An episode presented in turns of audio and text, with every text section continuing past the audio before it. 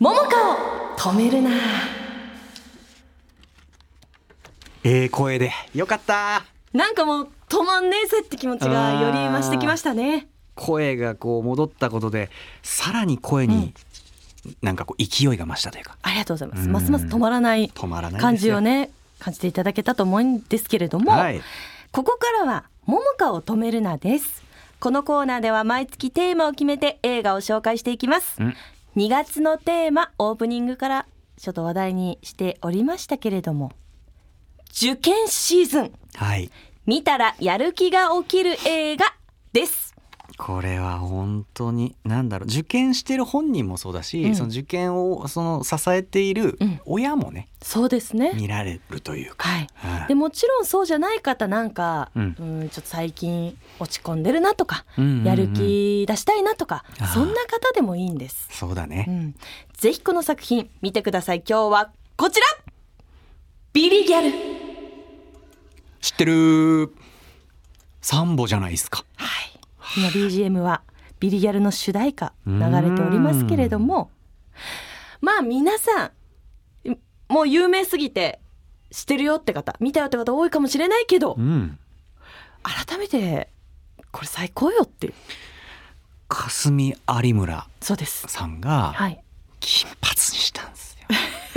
そこですか？ぶっ飛んじゃったよ。はい、うん。いやあのねこの作品大人になってから改めてちょっとまあ今回の紹介しようと思って見返したんですけれども。うん。よりよく感じちゃって。あ。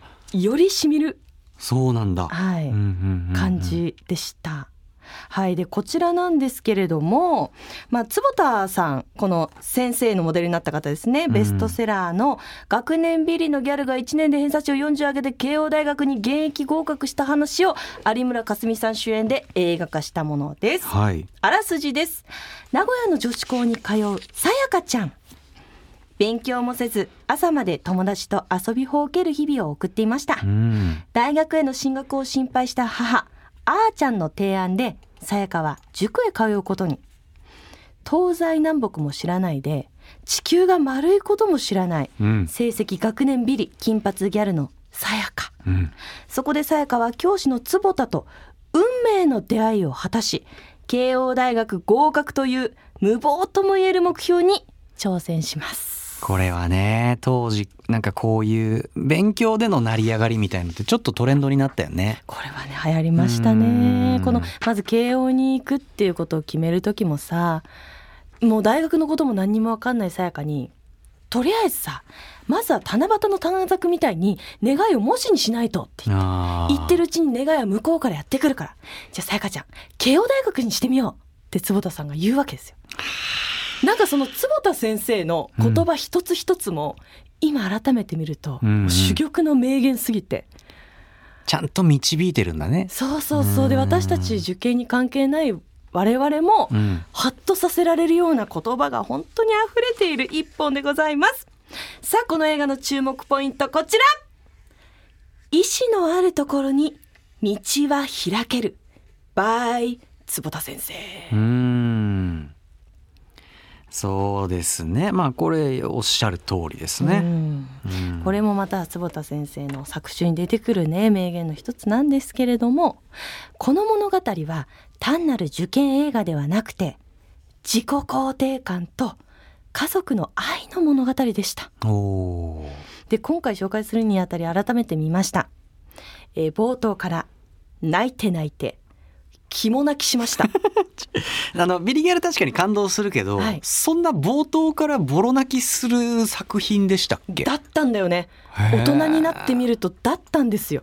あそう。もうほんとなんか信じられない量の涙が。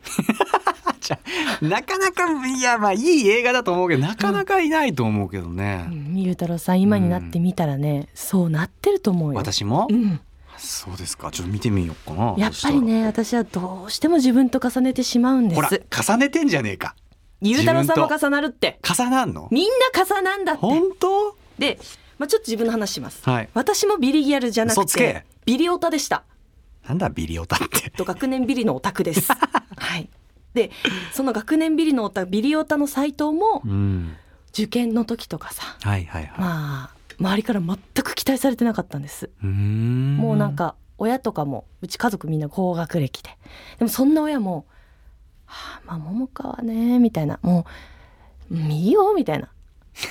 その絵とか得意だからみたいな。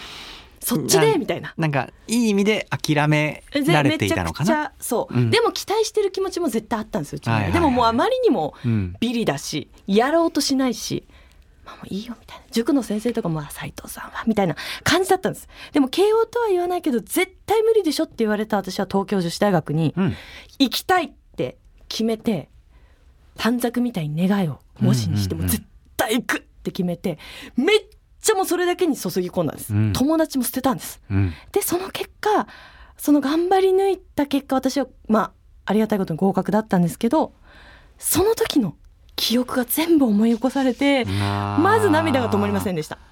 なんだっけ？大学受験の時もその親御さんと一悶着あったんだっけ？私はずっとありますよ、いやもういい分かった分かった。聞かない聞かない、うん。ずっと悶着あるんだけど。悶着してんのか。でもこの頑張るって決めた1年間は親は本当に全面協力してくれて、うん。このビリギャルの世界のようにね。頼りになるよ、もう本当にもうがっしりともう心を一つにして頑張ってくれたんです。うん、で私はそういった受験という同じ分野でこのビリギャルと重なりましたけど多分ね今何かを頑張ってるとかうん、頑張ってきた皆さんと重なる物語だと思うんです。はいでこの物語は自分を貫いて何かの結果を出すというその一つの手段として受験だっただけで仕事でも部活でも趣味でも育児でも何でも頑張った先に見えてくる景色っていうのは同じだと思うんですよ。うんで何かを頑張り抜いた経験っていうのがその後の人生において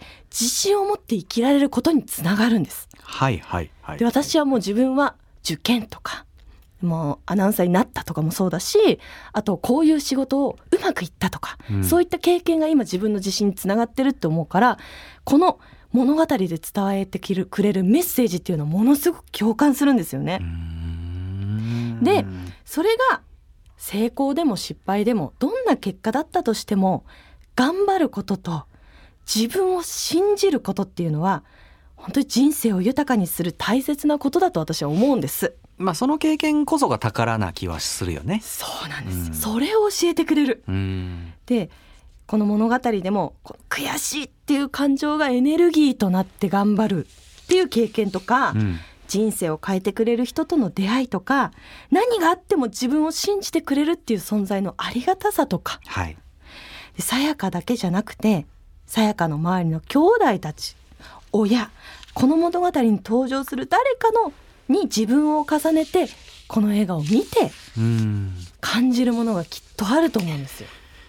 そうね、うん。うんうんうんだからも頑張ってる人にはすごく刺さるってことだ。そううんうん。今頑張りたい人にも刺さると思頑張ろうってじゃあ思う。うそう、ん。やっぱり頑張ってる人を見ると周りの空気って変わっていくんですよ。うんうんうん。だからこの映画のさやかの姿を見て多分自分の心も変わっていくと思う。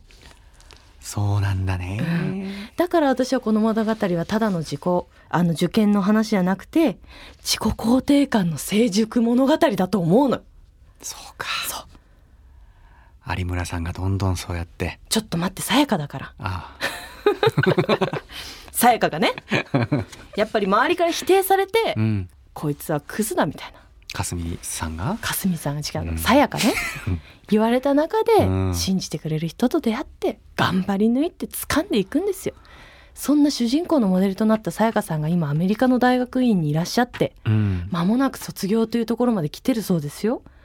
今でもおいくつぐらいなんでしょうね同じぐらいなんじゃないかな私とかと。かそう近いとは思うんですけど今でもそうやって学びを続けてる姿を。素敵だな。実際の人物がモデルになってるからこそうん。なんかますます頑張る気持ちも湧くんじゃないかなと思っております。フィクションじゃないですからね。そうなんです、うん。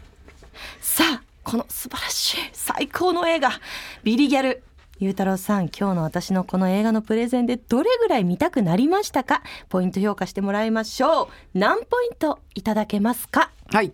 今日のビリギャルプレゼンはオタクに優しいギャル5人分です。はい。ギャルって実はうん。オタクに優しいんですよ。それはねアニメの見過ぎだけどでもギャルはマジで優しいのよ心が熱いのよだって私、うん。高校の時にそれこそささっき言ったでしょビリオタ。うん。クソオタクだったんですよ、うん。でもやっぱギャルは優しかったの私。